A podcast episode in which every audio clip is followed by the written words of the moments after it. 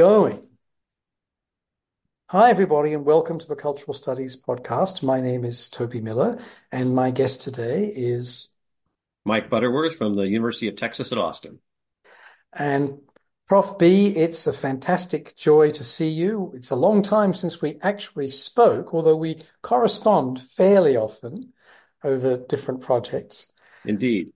And, you know, I'm a big fan of your work, so this is a terrific opportunity for me.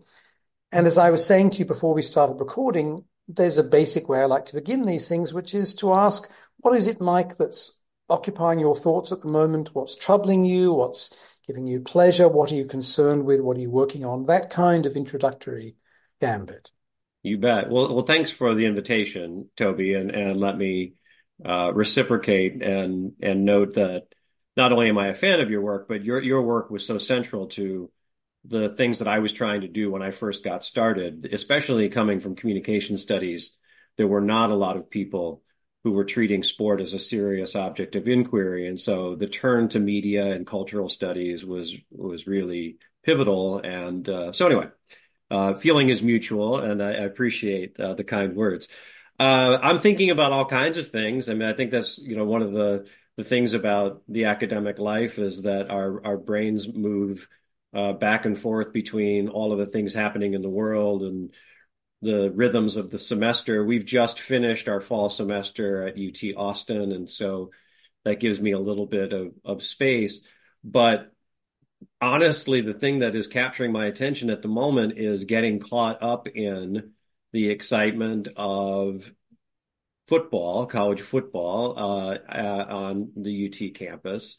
And, uh, of course, intercollegiate football in the U.S. has such a big uh, influence on the sports landscape and on university climates.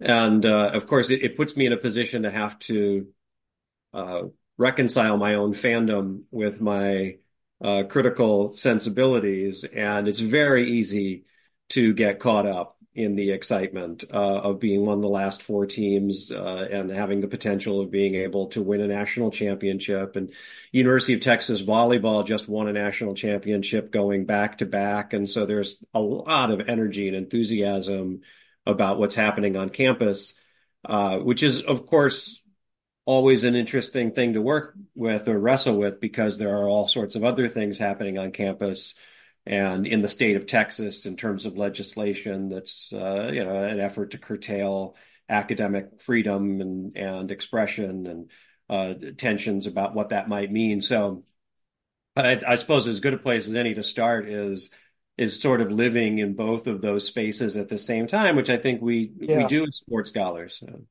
No, beautifully put, and especially because there's a fanboy element and fangirl yeah. element that stalks sports studies in the same way it stalks sports journalism, I think. But on the on the college issue, because a lot of listeners won't be from the US, I just recently recorded an episode with Tom Oates, and yeah. and that was great because he was able to explain a bit of this to people. But maybe you could help in explaining what it means what college sports can mean because there are millions of Americans who actually couldn't give a toss about pro sports and are absolute college sports fanatics. And some of them are in small market areas where, because of the literal audience numbers, basically there isn't sufficient demand in media terms to produce big contracts. And so, you know, your college team is the one you follow. But some, you know, think of people following UCLA sports or USC sports, University of California, Los Angeles, University of Spoiled Children, uh, sorry, University of Southern California in LA. They've got plenty of pro sports, but they're not interested, many people. They're interested in college sports. What makes that such a big deal? There's a long history to that uh, and the development of college athletics. And, and we obviously do things differently in the U.S. in all kinds of ways, but definitely when it comes to the intersection of higher education and sports, you know, it's it's clear that uh, from the student experience and the experience of people who are on campus, that athletics can generate a kind of enthusiasm and a sense of community that few things are able to replicate. And so the scale of it is exciting. Uh, the idea that you're connected to people across, you know, we have 40,000 undergraduates and well over 50,000 students on this campus alone uh, and all of a sudden you feel that you have some kind of common cause, and then you have that co- common cause with the hundreds of uh, and thousands of alumni that you might know or interact with. So there are reasons why that enthusiasm makes a great deal of sense, and, and clearly, given given the media spectacle of college sports, there's so much positive energy that comes from being in the spotlight, and so uh, it it's fun. I mean, uh, uh, you know, you there are all kinds of ways of being able to think about sports uh, mm. as a, as an academic site, uh, and I do think we sometimes lose sight of the fact that it is it is fun. Uh, it's fun to watch people perform at this level, uh, and it's it's fun to feel like you're connected to it, even if you're not the one who's actually on the field or the court. Right, right. Um, but and of course, Austin is a bit different from for example, pure, in inverted commas, college towns in Indiana or Iowa or Illinois. Think of somewhere like Champaign Urbana, because Austin is a metropolis in, in Texas terms as the capital of the state and also, of course, one of the music capitals of the world. So it has a, a, an identity as a very sophisticated city that is separate from the college in ways that are quite unusual in smaller metropolitan uh, areas of the US, no?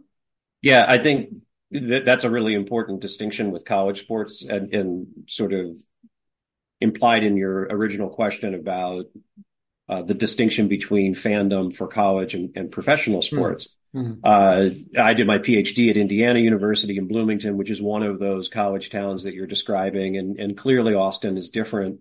You know, Austin is a metropolis now, I think uh, a lot of people who have been here a long time still try to hold on to the sense that it's a it's a smaller city, you know that that it, they remember it having once been. Um, but yeah, clearly there there's so much here. That's that speaks to your point about Los Angeles. You could be distracted by a, a thousand things before you decide to pay attention to the mm. Los Angeles Chargers, which is exactly what's happening to uh, the Los Angeles Chargers. But uh, as a, as one of those examples.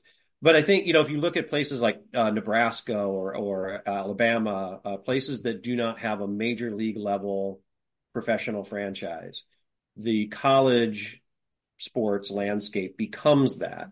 Lincoln, Nebraska becomes uh, uh, that much larger of a city, or Tuscaloosa, Alabama, that much larger of a city on game day. And it is it is something that brings people into the fold, whether they have a connection to the university or not. And that is interesting with college sports, is you would think that people would follow a team because they have a personal connection one way or another. And often it's the case that it just happens to be the state where they live and, and they've grown up following that team and they live and die by it. So, uh, you know, fandom works in weird ways and it's totally irrational when we really stop and think about it. Uh, but uh, it, it's one of those things that creates a sense of community that is hard to find in any other institution. Now, one of the things that governs this is the National Collegiate Athletic Association, NCAA or NC2A, and universities pay a fair bit to be in the different levels of that. And if you're a Division One college, there can be big profits that come from that. And in many public universities, the college football coach earns more than any other public servant in the state.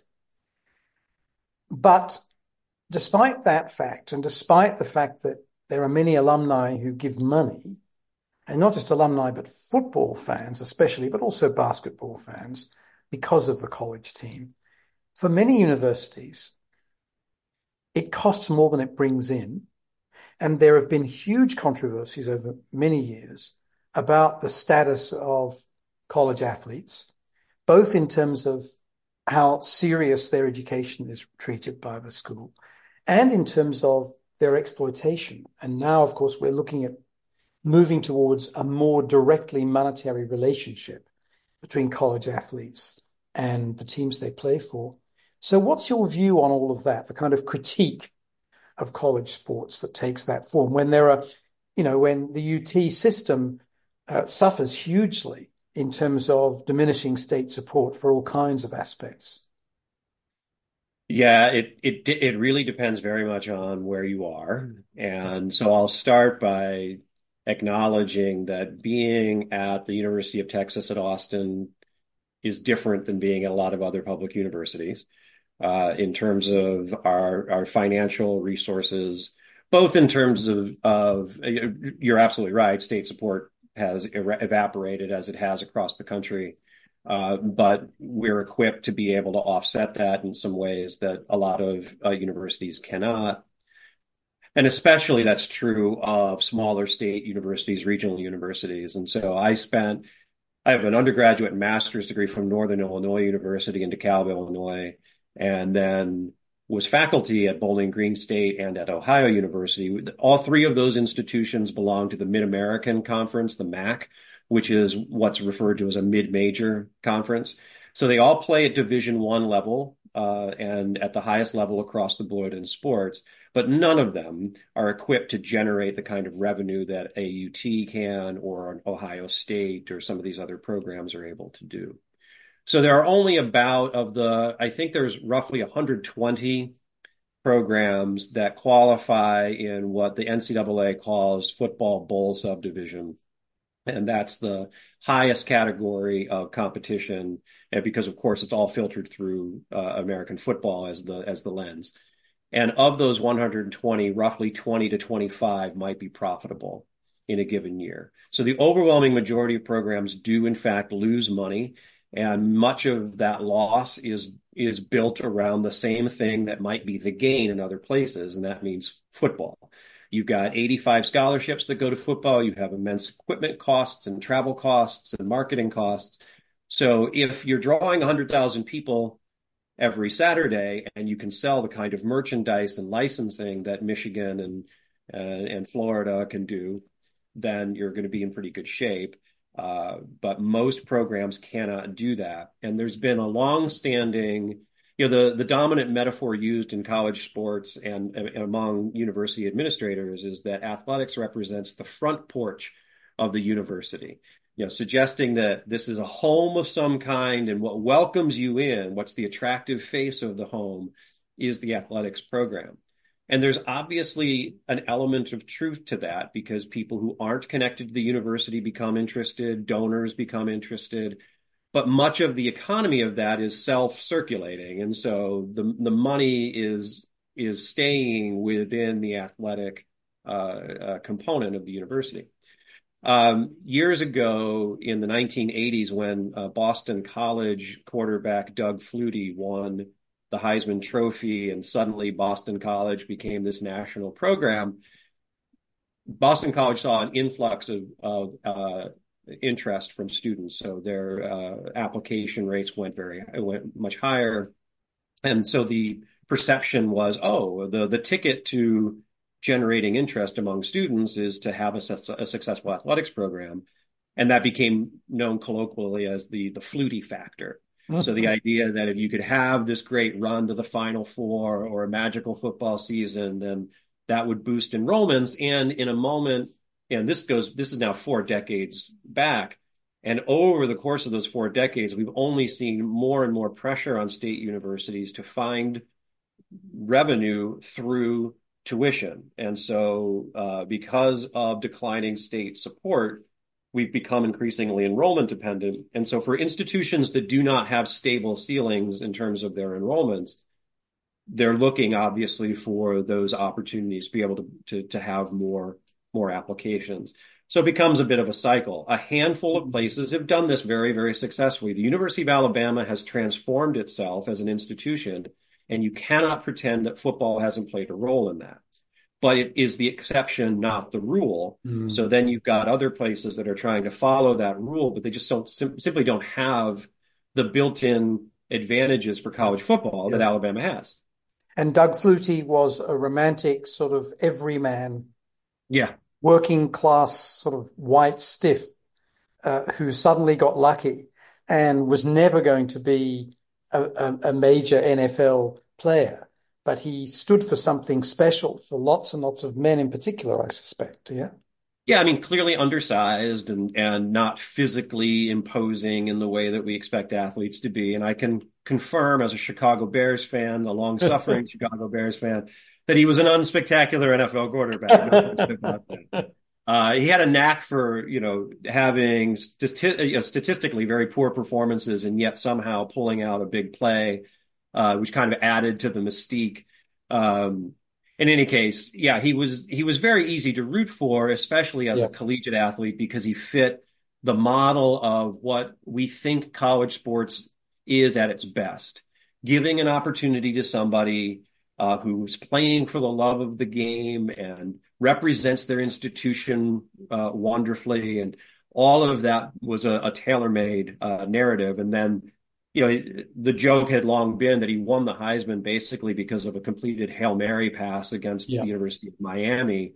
And uh, of course, they were had become a dominant program by then. So, yeah, it fits into the underdog working class. I don't even, yeah. I honestly, I don't know if, if, Doug Flutie was working class or not, but I don't either. But, but he, he fit the image.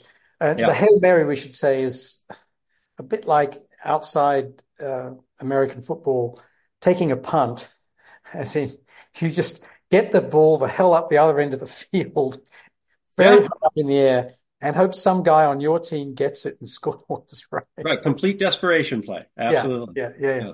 And what about the, the other issue I raised, uh, Mike, which is exploitation of student athletes, both in terms of the duty of care to young people uh, towards getting a degree, because most of them, I'm sorry, you know this better than I do, will never get a gig in the NFL, in Major League Baseball, in the NBA, in any of these things. The vast majority will not.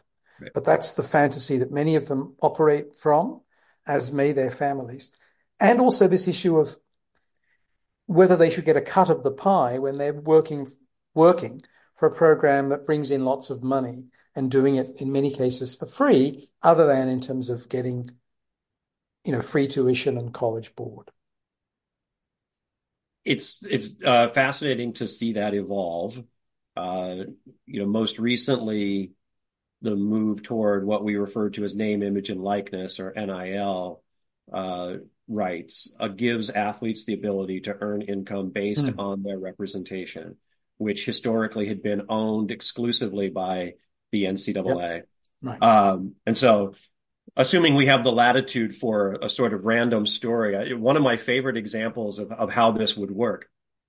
So you, you may remember the football player uh, Tim Tebow, who was sort of a Doug Flutie esque uh, uh, NFL player in that he was overmatched, but but had been a massively successful college player, and um, also very very well known because he was so public about his evangelical faith. And so when he was a college quarterback at the University of Florida, he was larger than life, uh, mm-hmm. winning the Heisman, winning national championships, and and being the face of the of the team. So uh, not too far from Gainesville, Florida, there was a minor league baseball team, and ba- minor league teams love to run wacky promotions to try to get people to come to the ballpark and have some uh, free giveaway. And so uh, they wanted to have a what would Tim Tebow do night. So clearly the idea was instead of what would Jesus do, we're going to take Tim Tebow, who's the next best thing, and we're going to say, what would Tim Tebow do? Uh, and then there was going to be a set of events uh, uh, that would um, highlight his faith and celebrate Tebow. They received a cease and desist letter, not from Tim Tebow, but from the University of Florida, uh-huh. because the University of Florida owned the name, image, and likeness of Tim mm-hmm. Tebow, and so they uh, they change it to what would TT do? Obvious what was happening, uh, but the in this particular context, what's remarkable to me about that is that the university was the one that intervened and and claimed mm-hmm. ownership.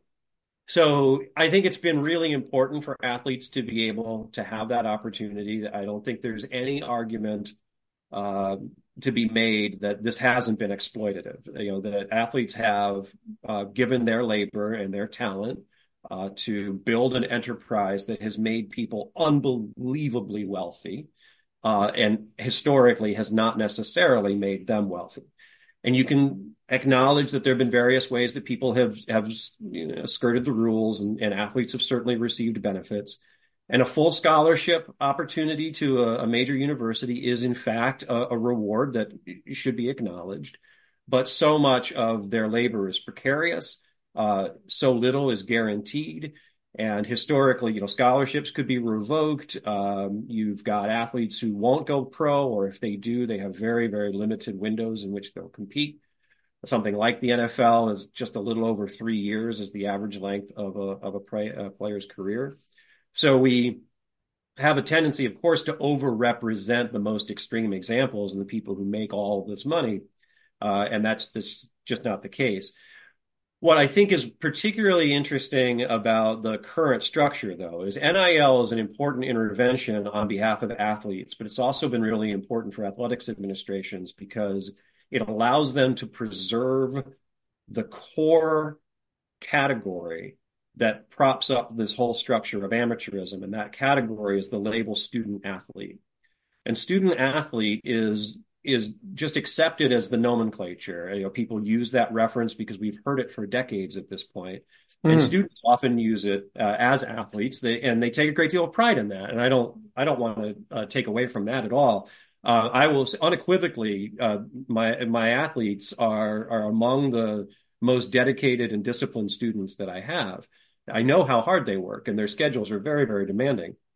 But the category was a legal construction in the 1950s that was in response to a workers' compensation claim, and in, because an athlete was injured on the field of play. And in order to prevent uh, or to to allow the university not to have to pay damages for workers' compensation, the NCAA invented the category student athlete because if they're students, then they are not workers. I never knew and that. So which, which is one that, of the ways. I mean, that uni- private universities continue to try to destroy grad students' opportunities to organize industrially based yeah. on the notion of, oh, they're just studying, even though they teach for money and they do research for faculty for money. Yeah, it's uh, it's a similar logic for for yeah. sure. Um, and uh, you know, I, I, should acknowledge that the the best uh, discussion I've read about this is Taylor Branch's uh, piece um, on college athletics. I think it's now from 2011 uh-huh. in the Atlantic. And he eventually turned it into a full uh, book treatment, a short book. But um, oh, really? Okay, I don't know that. I'll have to look for it. Thank you. Oh, it's it's excellent. Um, and and Taylor Branch is you know one of our premier civil rights historians, and and branched, no pun intended, into the world of of college sports. So I think that's that would be the the pillar that if that were to fall, that would dramatically change everything yeah. because um, the so far, even though athletes are now making hundreds of thousands or millions of dollars in some cases through NIL, yeah, they're not receiving that directly from the university. Uh, those are all things that are coming from third party uh, sources. Yeah, but they're they're allowed to do that. Whereas once that would have meant not only would their scholarships have been revoked, but actually the NCAA would probably have said, you can never play again, right? Correct. Yeah. Yeah. No, thank you very much for that, Mike. So you mentioned your student athletes. I think that was your expression. And you've also said to me that when you were a graduate student in communications, there wasn't a lot for you to read mm-hmm. about sports. Uh, sports in the US had sports history, pardon me, and it had lots of kinesiology. At what angle should the foot come down to maximize the chance of getting the ball over the little dot? right? Um, how many toes do you have to be able to raise on your left foot to suggest that your hockey injury has probably permanently affected your back? Right? That sort of stuff. Uh, very dominant, very powerful, still very important. But now you run uh, maybe I, am not really in a position to do a ranking, but maybe the premier center for the study of sports and communication. Sure, we'll country. take that. Yeah. you may quote me, it'll really help. That's right. Maybe the premier sports communications center and degree program as well. And I wondered if you could speak a little bit about that, about what you do, but also about how that gets received on the one hand within sports studies and on the other within communication studies. Yeah, it's been an interesting trajectory. Uh, I, so I, I, began my PhD program in 2002. Uh, I I had been tenured at a community college where I was teaching public speaking and had a the College of Lake County in North Suburban Chicago. It was a lovely place. I was treated very well. I enjoyed it. Uh, but I knew that I didn't want to only teach public speaking, and I knew that I had some other things I was curious about, but I didn't have a vocabulary for. So I found uh, at my program uh, in what was known as the Department of Communication and Culture at Indiana University. That that program no longer exists. Um, Doesn't they, it? That's where yeah, they, it, it, it's a whole that that might be a, a podcast in of itself but uh, they sort of splintered the different units that were within it. So my home discipline of rhetoric is now entirely housed within the English department at Indiana. And there's a, a long-standing English and rhetoric and composition tradition, and then the rhetoric and speech tradition in communication studies. So there's a theoretical overlap, but a pedagogical and topical uh, difference between those two traditions. Wow. Okay. So uh, in any case, it was it was healthy while I was there, and the faculty. I didn't have anybody in in that faculty who studied sports, but they were all very supportive of the idea and recognized that sport had a, a significant role to play in the constitution of public culture. And our focus in that program was understanding the construction and the critique of, of public culture. So uh, I found immediate support, but in the discipline. And communication studies in the US entails anything and everything that might fall under a communication label. And so all of the media studies traditions would would also be kind of merged together and, and every university here organizes things quite differently. But rhetorical studies is a very North American subfield and is housed in com studies. So I, I'm trained in rhetoric uh, which in Europe, for example, is going to be found probably more often in a philosophy mm-hmm. unit than it would be in, in, communication, which tends to be much more media focused. Um, but the places where I could find available work, knowing that I wanted to study the re- the relationship between politics and sports, was cultural studies, sociology, uh, and and media. So um, well, that's a long way of saying in 2002, the job I have now didn't exist, and I had absolutely no conception that it ever could exist. You know, my hope was to be a rhetorical scholar at a place that would allow me to use sports as a way of understanding uh, democratic culture. So I, I think of myself as a rhetorician who studies democracy, who uses sports to get at mm-hmm. that. That's all I thought I wanted. But it it happened at the right time. So obviously, I, I, worked hard to try to develop a certain expertise, and I was able to publish early enough work to generate a specific conversation around sports and politics, especially nationalism and militarism. And uh, that was very focused on the context of the time, which was post 9 11, war on terror. Uh, there obviously was there were other people doing that work in cultural studies and media studies, et cetera. Uh, but in in rhetoric, that that wasn't the case. So I had a space that I could carve out, um, and and was able to do that. But at the same time, there were a number of other scholars in North America that started to to recognize that sport could be an organizing feature. And so in 2002, there was an initial summit of a group of eight scholars that I was not part of at that point uh, that decided to start meeting every now and again. And that led to what we eventually created as the International Association for Communication and Sport. Um, and then through the 2000s and 2010s, we had special issues. We had academic organizations creating uh, divisions and interest groups, beginning with IAMCR. Uh, and then we started to, to see a lot more opportunity on campuses to develop programs and eventually institutes and centers. So uh, I happen to have the career path between the scholarship and some administrative opportunities that put me in a position to take the role when when it uh, uh, it was offered to me in 2017. And so at the Center uh, for Sports Communication and Media at UT Austin, our, our objective is to, to think holistically about uh, communication and media uh, and its relationship to sports. Uh, that does focus uh, a good deal of attention on the student experience and their goals in terms of their careers. So we focus a lot on journalism and broadcasting, media production, advertising, all of the industry and professional aspects. But we try very hard to make sure that that's complemented by uh, a critical and historical attention to what mm. sports means, mm. uh, why it's symbolically important, um, how that has evolved, the kinds of questions we want students to be able to uh, to ask and answer.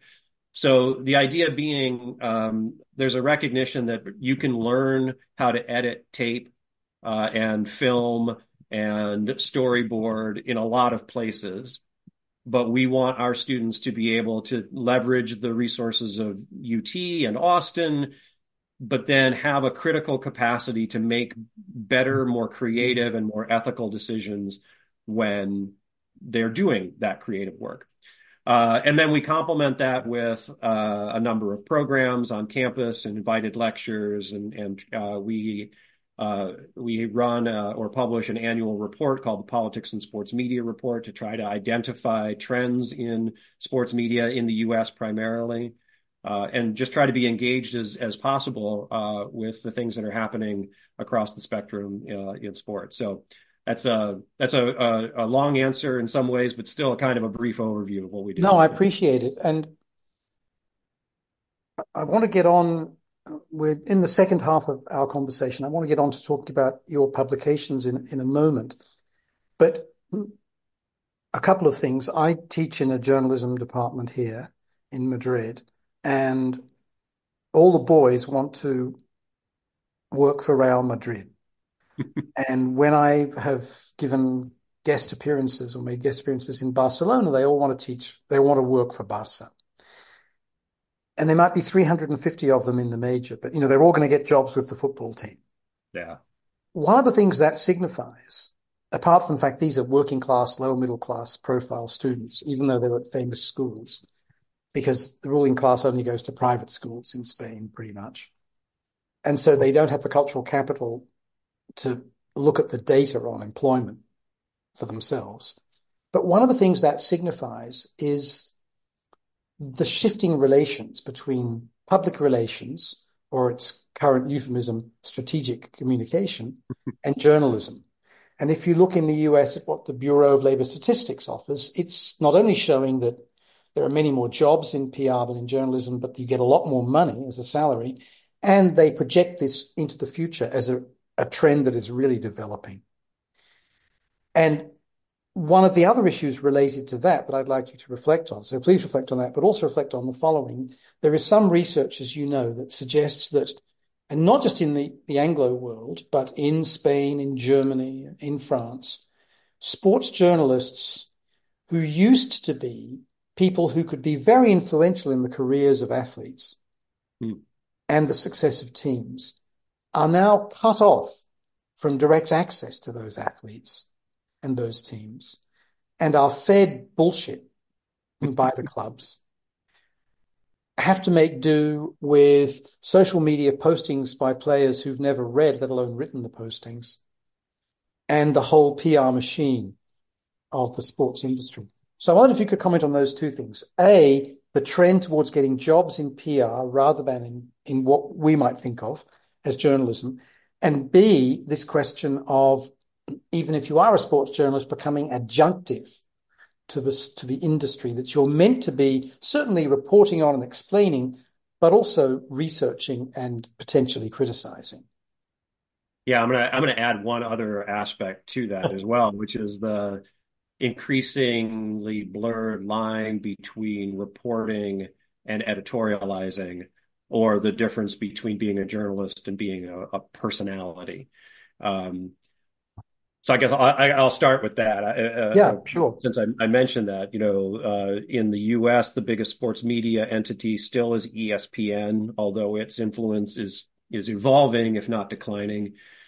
And over the last several years, they've had multiple rounds of layoffs, and they've and the people they've laid off have been traditional journalists, reporters, investigative reporters.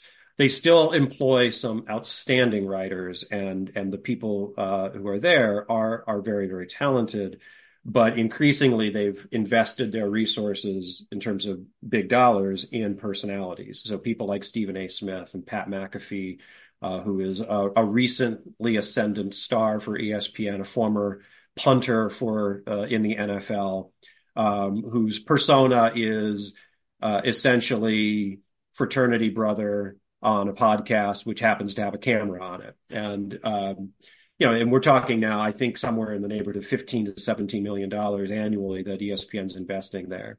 And, and Stephen so A. Smith is, is a very smart guy, but he's shouty. He's just there to shout at you. Yeah. Yeah. It's, and that's not new, clearly, in the sports media ecosystem where we've got manufactured debate and, and, uh, we're going to find the hot button issue to, to make sure that we can we can get as many callers on the radio show or, or whatever it, it, may be. So it continues to evolve in that respect, and we've been dealing with an aspect of this for some time. But the the existential threat to a network like ESPN is the the the way that people have shifted their viewing habits, yeah. uh, the opportunity to stream and and to to potentially create a select a curated set of networks or or streaming platforms that may or may not include ESPN. And, and so they've really had to shift their, their model. So, but what has happened there, and it's happened in newspapers as well, and, and obviously newspapers are under a significant existential threat, um, is the line between being able to say, this is reported, this is an article that is based on on the due diligence of journalistic fact finding and uh, verifying sources versus this is my hot take. And uh, increasingly students are drawn to the hot the hot take. They want to be commentators, they want to be influencers, and this all overlaps with the emergence of social media uh, as well. So that's a, a major um, challenge, and then it gets complicated by the degree to which sports media uh, enterprises and the the teams that function within it have sought to take control over narratives in particular ways. So on the one hand, athletes uh, in in rare spaces, the the athletes who have real influence, have been able to seize almost complete control over the way their stories are presented and told. Um, and you think of, of the world's biggest footballers or, or LeBron James or Serena Williams, athletes of that caliber, they get to play by their own rules. Uh, whereas rank and file athletes are are adhering to social media policies and letting the PR uh, person take care of it. But you also see so much more uh, internal media relations that looks like journalism. It's formatted like journalism, but it's it's just simply PR on behalf of the organization. And so students are drawn to that and often struggle to to distinguish between them. They like the idea of writing for a team wait, I, I could potentially write for my favorite team or in my favorite sport. That's pretty cool. But they're and they're using all of the uh, the visible signs of journalistic practice, but they're not necessarily using the critical and, and investigative yeah, right. that are there. So it it continues to evolve, and and the industry is just uh, it's so big and continues to grow that it's it's difficult to to see that changing too much. And of course, in a way, there's a long history of this in the US, unlike in many other countries. You get, you always had AM stations that yeah. were, you know, the Dodgers station. And the announcer calling the Dodgers games, Los Angeles Dodgers, uh, originally Brooklyn Dodgers, but after the late 50s moved to LA when the coaxial cable made it possible for pro sports to exist west of the Rockies you know, there there will be a television station, there will be a radio station that is the home station of a club, even though it is in fact technically perhaps independent of that club. Mm-hmm. But sometimes the club will provide the play-by-play people or the color commentary people. And you know, if you tune into that, you'll always get the Yankees or you'll always get the Dodgers in baseball. And although the commentator will be even handed, he or she, normally he, historically, will be using inside knowledge about a particular team. So in a sense, there's been a tendency in that direction that's very long standing. Well, baseball is a specific example in that case because um, baseball's popularity, you know, there, there's a lot of hand wringing about whether or not baseball has completely lost uh, its way. It's clearly no longer the most popular sport in the United States, but sometimes the the narrative about it being irrelevant gets overstated because baseball's popularity is much more connected to its regional markets than as a national sport. So yeah. Yep. The NFL is the national sport. And on Sunday, it's it's the major networks that are covering those games. Whereas on, you know, you've got 162 games instead of 17 over the course of a season, and those games are covered by a regional sports network uh, or a, a, a team-owned network. And so your fan base is more localized. Um, and and that's been the case for uh, for some time in some cases. You know, if you the Yes Network for the Yankees, any NESN for for Boston, um, you talk about uh, having a, a, home network. You know, I I'm a Chicago Cubs fan. There are millions of Cubs fans in the United States because they had access to the TV channel WGN, which was a syndicated cable network that was the home of the radio and TV home of the Cubs for decades.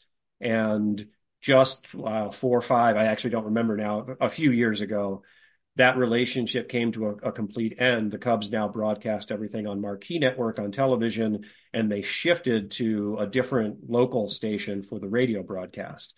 And you think about that. Uh, yeah, it comes back. I, I, mentioned, you know, one of the things that interests me about sports is the sense of community to the extent that that's possible, that sports can create that. And when you have a network that for decades has been the anchor for the relationship between the fans and the organization, that network is a really integral part of that that community, and that that continues to change uh, as, as, well, especially in, in baseball. And I guess Atlanta became a national team, yeah, uh, because TBS. Same thing, exactly. Was a, a national cable station. Yeah, as a kid in the 1970s, I had uh, I could watch Cubs and Braves games in California. I grew up mostly in California, and uh, my folks were from Chicago, so so the Cubs games meant something to me, but the the Braves games didn't. But but there they were, uh, and and they were available to to millions because so of that. Where where in California did you live, Mike?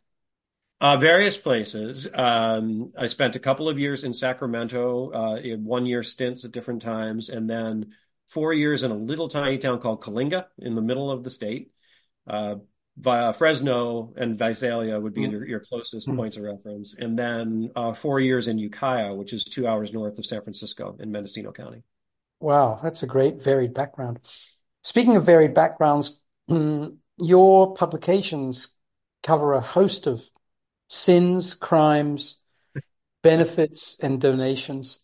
And they include you know, a wonderful co-authored textbook that's really important and various edited collections. But I wondered if before we speak about them, and we've got about 15 minutes to go, yep. we could talk about your monograph, which is about baseball, your your first big research book publication, and is a landmark in the field. Could you tell us a little bit about that? Yeah, that's a product of my dissertation, um, and actually has its origins in the very first graduate seminar that I took at Indiana. So I I knew before 9/11 happened that I wanted to go back to get my PhD. I searched for PhD programs in the fall immediately after the 9/11 attacks, and then the following fall was my first fall on campus at Indiana. So um, August of 2002. I mention that because, like so many others, everything that I was thinking about as an academic or an aspiring academic at that point was filtered through what had happened on 9 11 and the, and the war on terror. And the first grad seminar I took was with Bob Ivie, who is um, well, well known in rhetorical studies as arguably the first scholar to really define uh, the genre of war rhetoric. And uh, Bob was writing uh, vigorously about uh, the U.S. response to 9/11, and I took a seminar with him called uh, "Rhetorical Critiques of the War on Terror," and asked him if it would be okay for me to write about the rituals that were happening in baseball stadiums when we resumed play after 9-11 and he absolutely was supportive of it bob ended up being my advisor and i, I couldn't have been more grateful for his his guidance and wisdom along the way um, and so the the basic premise there was that when baseball resumed and it was the first major sport in the united states to resume play six days after 9-11 it came back with these elaborate ceremonies designed for people to mourn together. And uh, because it was relatively fresh and there wasn't an established pattern of how these things worked, uh, it was pretty raw and, and I thought really quite moving. I was really struck by um, what it meant for people to have to gather with 20 or 30,000 others to be able to to be together after that kind of, of, of painful event. I think that was really, really meaningful. And I was also struck by how quickly that transformed from something that I thought was was genuine and necessary to an opportunity to pound the drum for war. And uh, it shifted so quickly from an, a ritual of mourning to a ritual of nationalism, uh, became increasingly belligerent and muscular and militant. And um, and so that shaped the the rest of my studies at, at Indiana and eventually uh, became the dissertation. Um, obviously, I significantly revised it for the book. I added a chapter about the World Baseball Classic, which debuted in 2006, and so I I wasn't able to account for that in my dissertation. But the idea was to try to look for different ways that um, purity was being featured as a rhetorical resource and and something that we could access through baseball that would allow for an American renewal or reset, uh, resurgence of our sense of innocence and purity, and that's a a mythic foundation in the United States in terms of our identity. That uh, even when we do things uh, wrong, we do them for the right reasons because we are inherently a divine exceptionalist experiment and uh, so there were various ways that baseball, although it wasn't the most popular sport by a long shot um, by that that time period, why baseball was able to to rehearse those rituals of purity in in other in ways that that stood out from other sports and relied heavily on its mythic history. Uh, and so yeah, kind of went from there. Yeah, it's it's terrific work, and it's really true because one of the things about baseball is that it doesn't actually cost that much to go in the bleachers and watch a major league team. An NFL ticket is not the working stiff. It's just no, and you know, uh, you're right. If if you're if you're on your own and you want to get a, a cheap seat to a baseball game, it can be relatively affordable. Um, you know, the average experience, game day experience for baseball has exploded in terms of cost as well, and especially given the number of dates you know, you've got only eight or nine home dates for football. You've got 81 for baseball. So relative to its um, the amount of time on the calendar, it's actually not a very good value, but um, it it is much more accessible. It remains more accessible than, than an NFL yeah. game, which is is uh, really exorbitant. And there are these wonderful evocative stadia like uh, Wrigley Field, Yeah. for the Cubbies. Uh, Dodger Stadium is fantastic also. Oh, it's wonderful. And I've never been to um, see the Red Sox, but I gather it's a pretty special place as well. Yeah, I've only been to Boston at times when I have not been in town. So I've been outside of Fenway Park, but uh, but haven't been in it. I got to my first Dodgers game uh, in the summer of 2022, which was really? a long, it's... long time to get to a Dodgers game, and it was every everything I thought it would be. Yeah, yeah, including the traffic. Yeah, yeah, right. Well, I got to tell you my my Cubby story, which won't surprise you, and this is before they finally won the World Series. There was a curse on the Cubbies, like there was a a curse on the Red Sox that meant that for a long time they didn't have a great deal of success.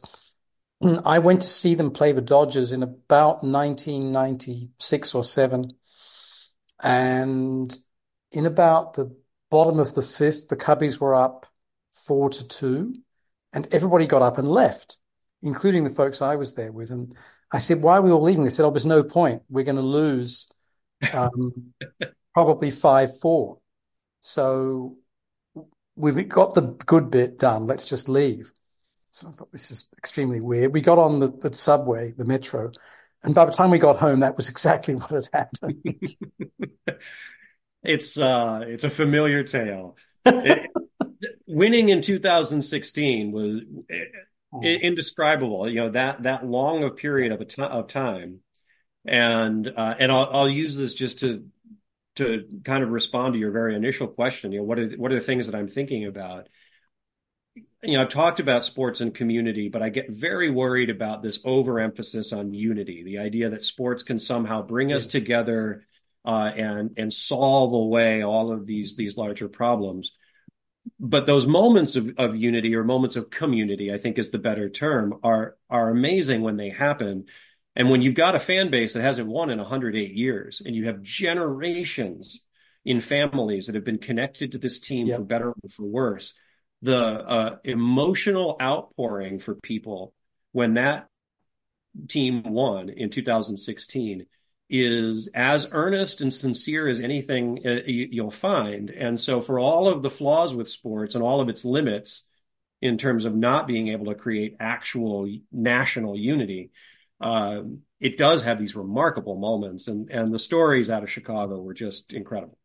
You know, when uh, when my marriage was breaking up, uh, was when Leicester City won the Premier League. I was born in Leicester, and we were we were a crap team forever, regularly relegated, as you know. Unlike socialism for billionaires, which is what US pro sports is, there's actual real capitalism applying in in English sports, and no one thought we could ever win.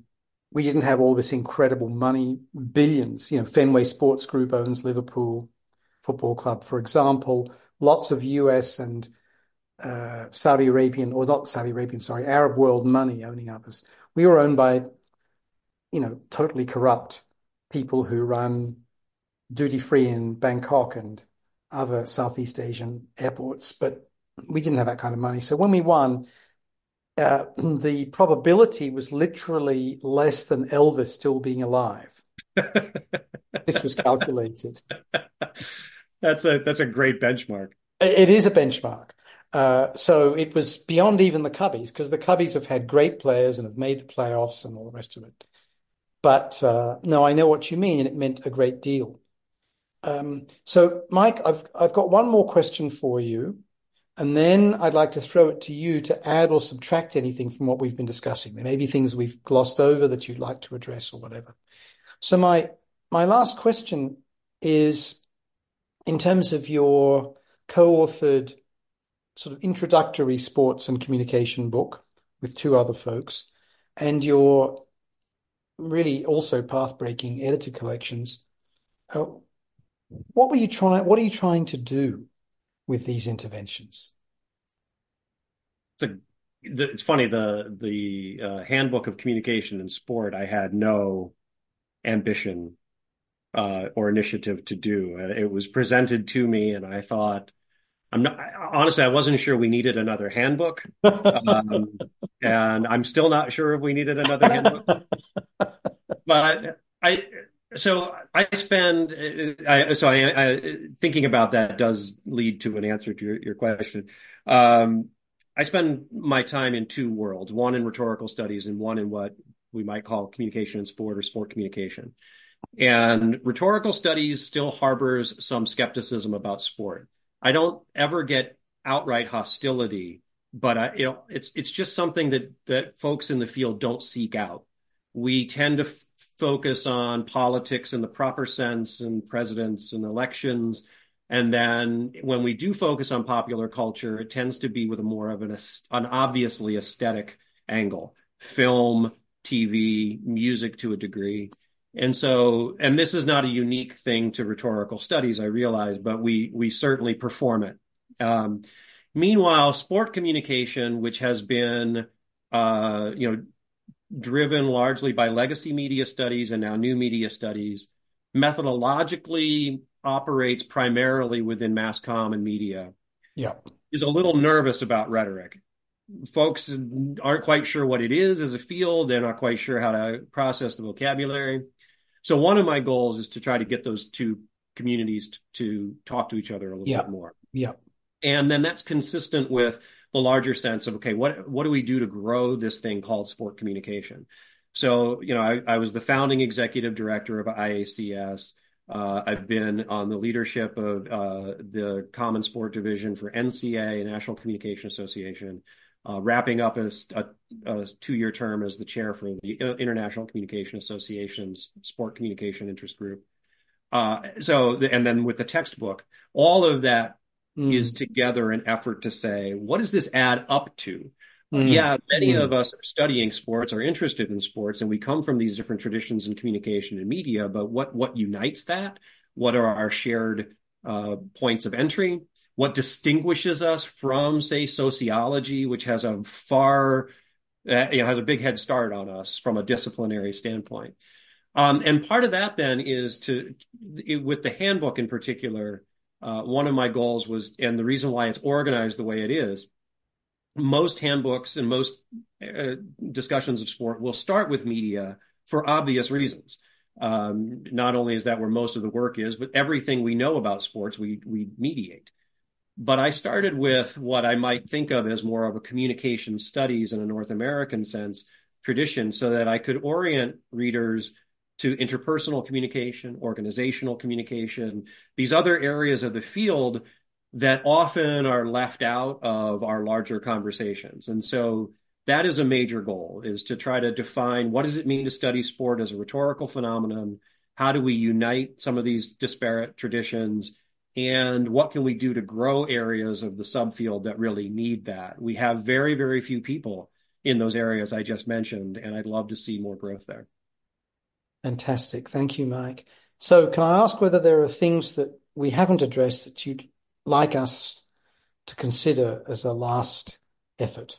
I mean, we got before, before you you lie back, turn around, look at your picture of Muhammad Ali looking at Sonny Liston maybe on the floor, is it? Yeah, it's the it's the iconic photo of of him, you know, brooding over the the fallen Liston um, that uh, has to be one of the two or three most famous sports photos in in U.S. history. Uh, put that next to the image of John Carlos and Tommie Smith with the raised fists on the Olympic podium. Um, what else? I mean, gosh, Toby, we talk about so many things, right? Yeah. There, it's one of the things about doing this kind of work, and I know your work has expanded well beyond just sports. Um, but it's one of those areas where if you think you're going to get bored or that there won't be things to animate your thinking, um, you're disavowed of that pretty quickly because there, there's always so much that's happening. Um, so you know, I, I the that theme, uh, you know, one of the things you had asked me about early on were, you know, what am I working on? most of the projects that I'm focused on at the moment have some sort of connection to this idea of trying to make sense of unity and its capacities and limits mm. in sports. Mm. To what extent can sports really bring us together the way that we say that it can? So a lot of that is connected to memory work. And uh, memory studies has exploded across the humanities yeah. and social sciences. I'm uh, I, I'm interested in in that growth. And I'm interested in the way that we take sports memories and use them to serve contemporary purposes. So one of the projects I'm working on with a graduate student is about uh, a video the NFL produced uh, on the 20th anniversary of the September 11th attacks, and it and it's narrated by actor Steve Buscemi, and it talks about not getting back to 9/11, but getting back to 9/12 meaning if we could just get back to the day after when we were all united, we were all together, then everything would be okay. And and the images are juxtaposed uh, between uh, the images of 9/11, but also with contemporary images of strife, Black Lives Matter protests, um, COVID mask uh, policies, the things that allegedly disunify us are now the reason why we need to return to that memory. And I find that wow. really troubling because it's yeah. really persuasive. And yeah. uh, sports audiences respond to it very. They love it. Just a, a, a, little footnote for people who may only know Steve Buscemi as a really great quasi-Ablewhite actor. He was also a firefighter.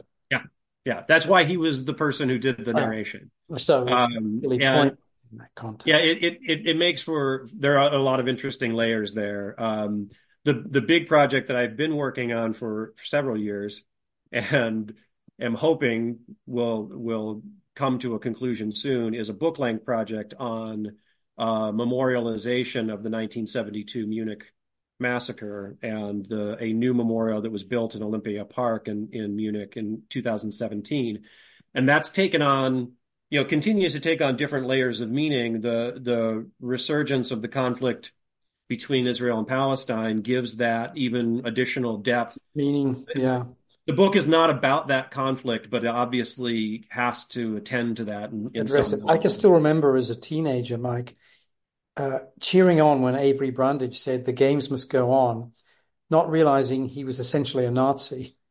Um, Brundage is, I mean, when you talk about the history of uh, figures in sports who have shaped our understanding and have done so in some fairly nefarious ways, uh, Brundage is a really good place to start. Yeah. Well, there's a whole group of those good old boys running so many international activities. Anyway, uh, I want to extract two promises from you if I can, Mike. Sure. The first is that you personally will come back to the pod, and I hope you'll do that maybe when you finish this project, which sounds amazing. The one about Munich 72. I, I would love to. That'd be an excellent incentive for, for finally getting done. That's right. It's all you need. So the second one is to see whether, and I've asked this of three or four people now, you might consider organizing a roundtable for the pod that we would record on Zoom maybe with some of your colleagues uh, who work like you on communications and sports, and they might be doctoral students or professors, whatever, and they could be at UT Austin or they might be in other places, where we could talk about maybe a particular theme yeah. that would be of your choice. Do you know what I mean? Sure, sure. I'd I'd certainly be willing to explore that. That'd be great because it, it occurs to me that, you know, what I've been focused on when I started this series in 2010 and kept going with it until 2015, 16 was individual discussions because the technology wasn't there to do it virtually. And the technology wasn't really there for all sorts of things. Now it's much easier to do this in the way we're doing it now. And so when I, I did a few roundtable things, but actually roundtable things can work better when they're virtual, ironically. Yeah, yeah, and uh, obviously, when you're you're talking about trying to assemble people from multiple time zones and regions of the world, it, it makes a it's a game changer in that respect. Exactly, and you might want to use your IAMCR contacts or ICA contacts well, there might be Austin contacts, right? I mean, whatever seems good to you. Of course, for me, it's great because I'm several hours ahead of you, so I'm having my glass of wine while we're. I noticed that. Yeah, I'm sort of jealous. Yeah. so, um, many thanks, Mike. Uh, I'm. It was fantastic as always to get your thoughts, to learn from you, and uh, I really appreciate your time. Well, uh, uh back to you. I really appreciate the invitation in the first place, and. Um, not not just to to say it to say it. I mean, your your work was one of those uh, key moments of discovery for me as a graduate student, and and a recognition that this was work that could be done. And so uh, it's great to be able to chat with you in this capacity. That's for sure. Thanks a lot, Mike.